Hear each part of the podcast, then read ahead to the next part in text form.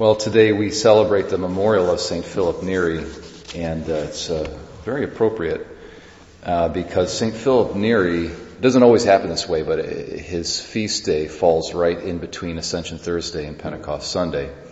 And so it doesn't always happen that way, but this year it has. And that's really nice because St. Philip Neri has got a special devotion to the Holy Spirit, in fact. And in our opening prayer, we heard about how St. Philip Neri is filled with the Holy Spirit. May we also be filled with the Holy Spirit. And uh, Philip Neri lived in the 16th century. He's called the Apostle of Rome. And uh, this guy is so absolutely remarkable. And I have, I mean, me personally, in my own personal life, I have a lot of things that, that resonate with him and what his love was f- about and what he was for and what he focused on. But, uh, he, he just was remarkable in so many ways. Um, just one very, very uh, amazing thing. Um, he would go down into the catacombs in Rome. So the catacombs in Rome are these ancient uh, they were originally just, um, you know, I think as the pagans built up the city of Rome over the generations, you have levels built upon levels upon levels upon levels. I mean, by the time of St. Peter was in Rome, the city of Rome was six or seven hundred years old.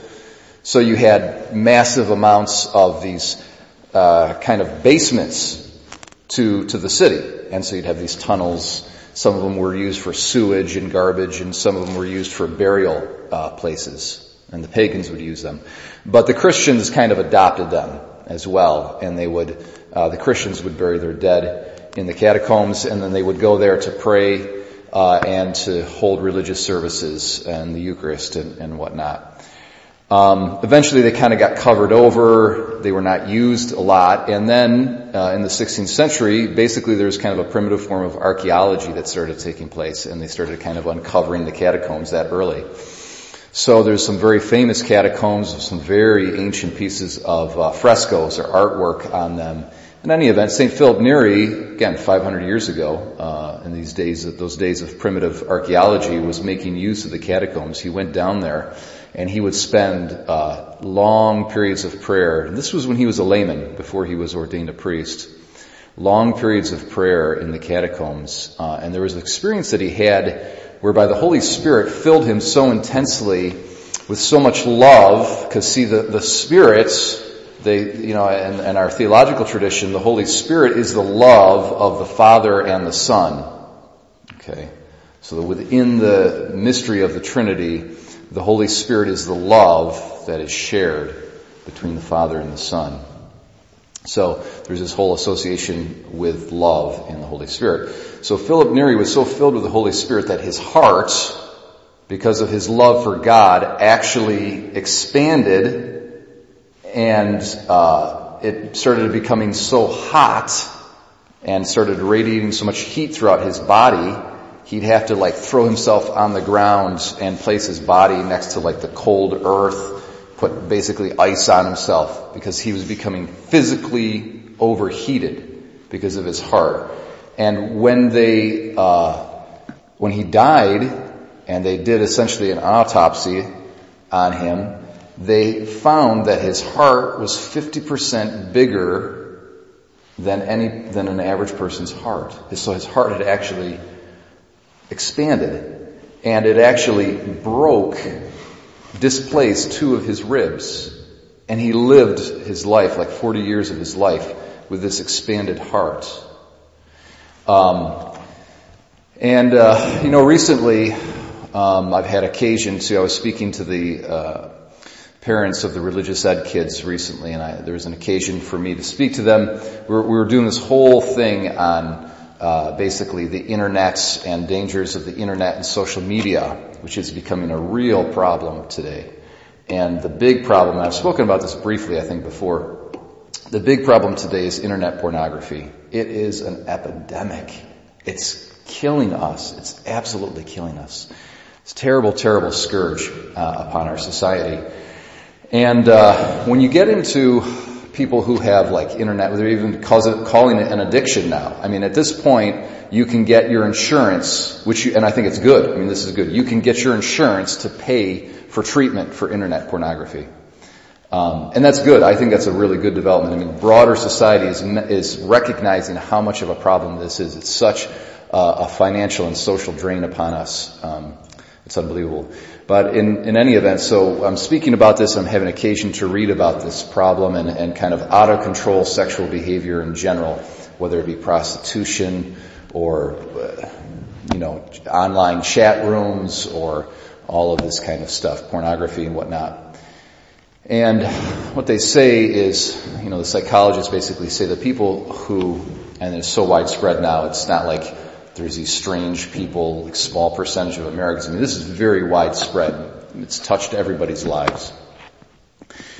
The, the, one of the deepest kind of delusions, uh, kind of errors in their mind that the people who are connected and hooked on this stuff have is that um, basically my needs for intimacy and connection and love cannot be met. No one's, there's no human being out there that I can trust to actually meet my needs for intimacy, connection, and love. And so that's the kind of the root belief that they have. And so they say, well, I'm going to take things into my own hand and I'm going to do this thing. It's going to give me some kind of a relief and it's going to, I got to meet my own needs by pursuing this kind of deviant sexual behavior. So they take things into their own hands because they don't trust that there's a person out there or people in general that can meet their needs for intimacy, connection, and love. And uh, that's a false belief. And so the solution to the problem is you can't just say, well, don't do this bad behavior because it's out of control for them. They can't stop it. But what they need is a positive presence of love and intimacy and emotional connection in their life that has become stronger than the problem. And little by little they start to believe, oh, wait a second, I, my needs for intimacy, love, and connection can be met by my friends, by hopefully God. And then little by little the strength of the addiction begins to wane and they are bolstered, bolstered in their confidence that their deepest needs really can be met. But they have to trust and open themselves to other people. And uh, so I think it is, you know, with the Lord here in our gospel passage, it's very interesting. He says, uh, "You're going to be mourning and you're going to be grieving, but your grief is going to turn to joy." When a woman is in labor, she has great sorrow because of the pain of bringing this child to birth. But when the child is born, she forgets her pain. And so also, when God comes to us, He doesn't just, He does come and say, no, don't do X, Y, and Z. He does say that because it's bad for you. But in addition to saying, no, don't do X, Y, and Z, He says, I have a greater love for you. And it's not about an absence of this kind of behavior, but it's about a presence, a positive presence of my love and my joy. And that's going to basically overwhelm your need, that, that, that false need that you're seeking to fulfill by doing this kind of behavior.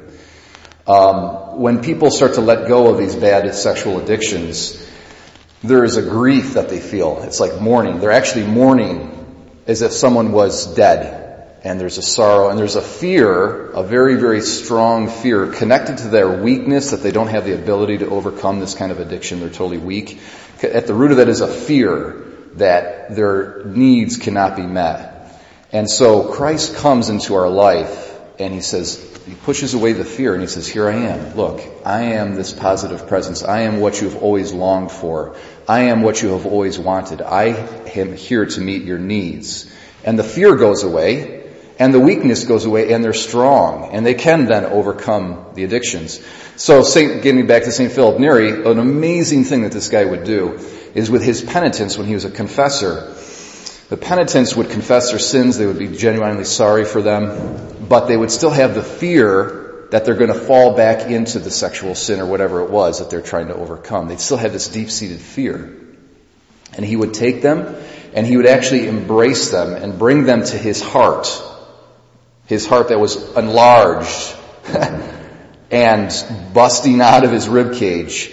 And they would experience such an overwhelming sense of God's love for them that their temptation would disappear. That's an amazing, amazing thing. So today, my brothers and sisters, as we prepare during this holy novena for the coming of the Holy Spirit, we look to God for love. We look to Him for the, the Holy Ghost that is able to meet all our needs. And it's not just about no's, but it's about a positive presence, a joy that's so overwhelming we forget the grief of sin and sorrow and, and, and those negative things in our lives. Uh, and so, St. Philip Neri, pray for us